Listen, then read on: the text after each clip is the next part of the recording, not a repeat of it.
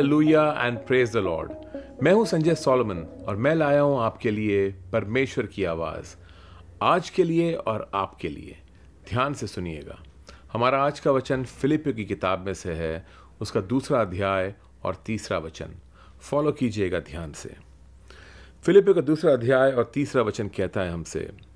और यहाँ पर लिखा है, विरोध या झूठी बड़ाई के लिए कुछ न करो। पर दीनता से एक दूसरे को अपने से अच्छा समझो। फिर से सुनना ध्यान से। विरोध या झूठी बड़ाई के लिए कुछ ना करो, पर दीनता से एक दूसरे को अपने से अच्छा समझो।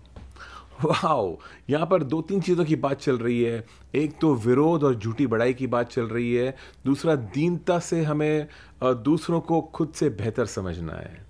तो जब हम विरोध या झूठी बड़ाई की बात कर रहे हैं हम जाने इस बात को कि ये बात पॉलुस कर रहा है कलीसिया से चर्च को बोल रहा है। तो खास तौर से विश्वासियों के लिए आपके लिए और मेरे लिए है और हमसे कहा कहा जा रहा है कि विरोध मत करो। विरोध की जब बात चलती है ना प्लीज़ अंडरस्टैंड विरोध मत करो का मतलब ये नहीं कि हम आ, सब चीज़ें सहलें लें चर्च के अंदर कि विरोध में विरोध नहीं करें किसी का। ये वो विरोध विरोध और सुधार में फ़र्क है। अगर कोई गलत काम कर रहा है कलीसिया में तो हमें सुधार लाना ज़रूरी है, हमें शिक्षा देना ज़रूरी है। तो सुधार का अपना स्थान है और विरोध अलग चीज़ है। विरोध को समझने के लिए अगर आप देखोगे हमारे देश में तो आपको एक एक रूलिंग पार्टी मिलेगी, जो सत्ता में जो है, जो रूल कर रही है, शासन कर रही है पार्टी पॉलिटिकल पार्टी और उसके विरोध में एक पार्टी होती है। और विरोध की पार्टी का कार्य होता है सिर्फ़ विरोध करना। और ये लोग इतने खो गए हैं इस विरोध में कि बस ये विरोध ही करते रहते हैं, और ये हमेशा देख, ढूंढते रहते हैं, कोई ना कोई मौका मिले कि कोई कुछ करने जा रहा है तो हम उसके विरोध में आके खड़े हो जाएँ। हम उनको रोकें, उनको बढ़ने ना दें। हम उनकी बड़ाई ना होने दें, खुद की बड़ाई करें। तो विरोध और खुद की बड़ाई, झूठी बड़ाई जिसको बोलते हैं, ये साथ साथ चलती है। हमेशा हम दूसरे को छोटा दिखाने की कोशिश करते हैं और खुद को बेहतर दिखाने की कोशिश करते हैं। और पॉल कह रहा है कि कलीसियाओं में ऐसा ना हो। यानी कि ये हो सकता है कलीसियाओं में और ये होता भी है।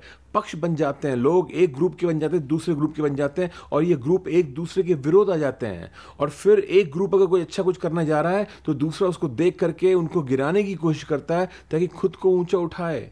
और सिर्फ़ खुद ऊँचे नहीं उठ रहे हैं, दूसरे को गिरा करके उठ रहे हैं ऊँचा। और ये जो विरोध है, ये परमेश्वर को भाता नहीं है, ये सही नहीं है।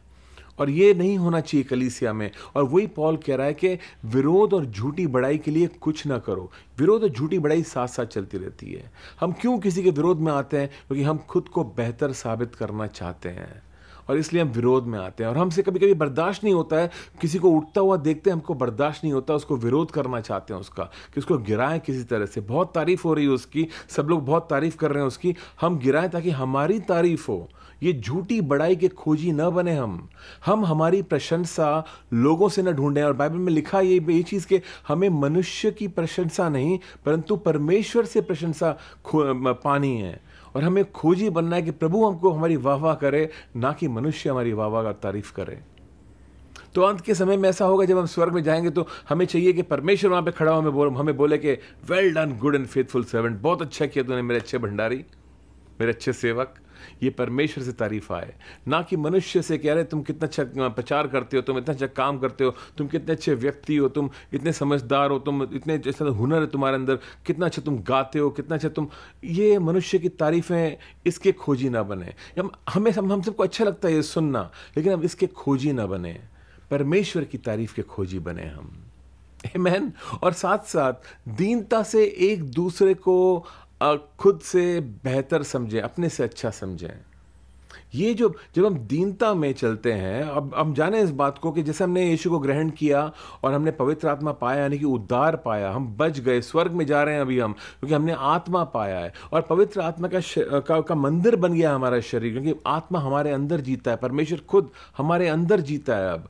और ये जो परमेश्वर हमारे अंदर जी रहा है पवित्र आत्मा इसका उद्देश्य जो है वो हमारे चरित्र को यीशु के चरित्र की तरह बनाना। और वो रोज उसका कार्य हो रहा है हमें दीन करने वो दीन कर रहा है, नम्रता सिखा रहा है हमें रोज। और रोज परमेश्वर हमें कुछ ना कुछ ऐसे हालातों से गुजरने देगा, जो हालात हम, हमें चैलेंज करते हैं और हमारे अंदर का सारा घमंड बाहर निकलता है और हमारा मन करता है कहने का लोगों को आसपास में कि तुम समझते क्या हो अपने आप को? लेकिन फिर परमेश्वर बोलते ऐसा मत कर।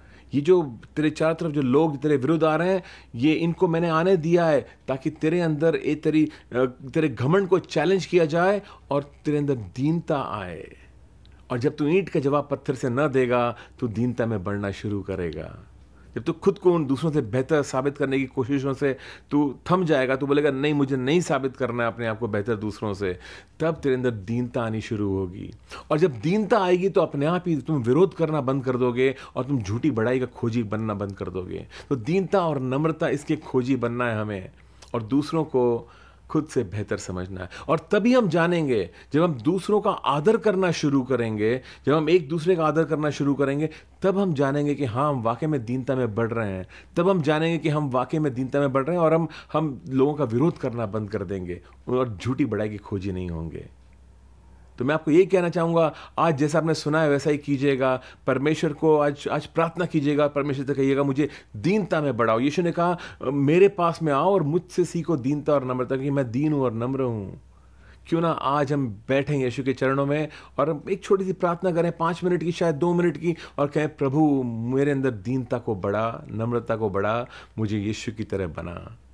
और ऐसा ही करेगा परमेश्वर। तैयार हो जाइएगा दूसरों को खुद से बेहतर समझने के लिए। Amen God bless you all.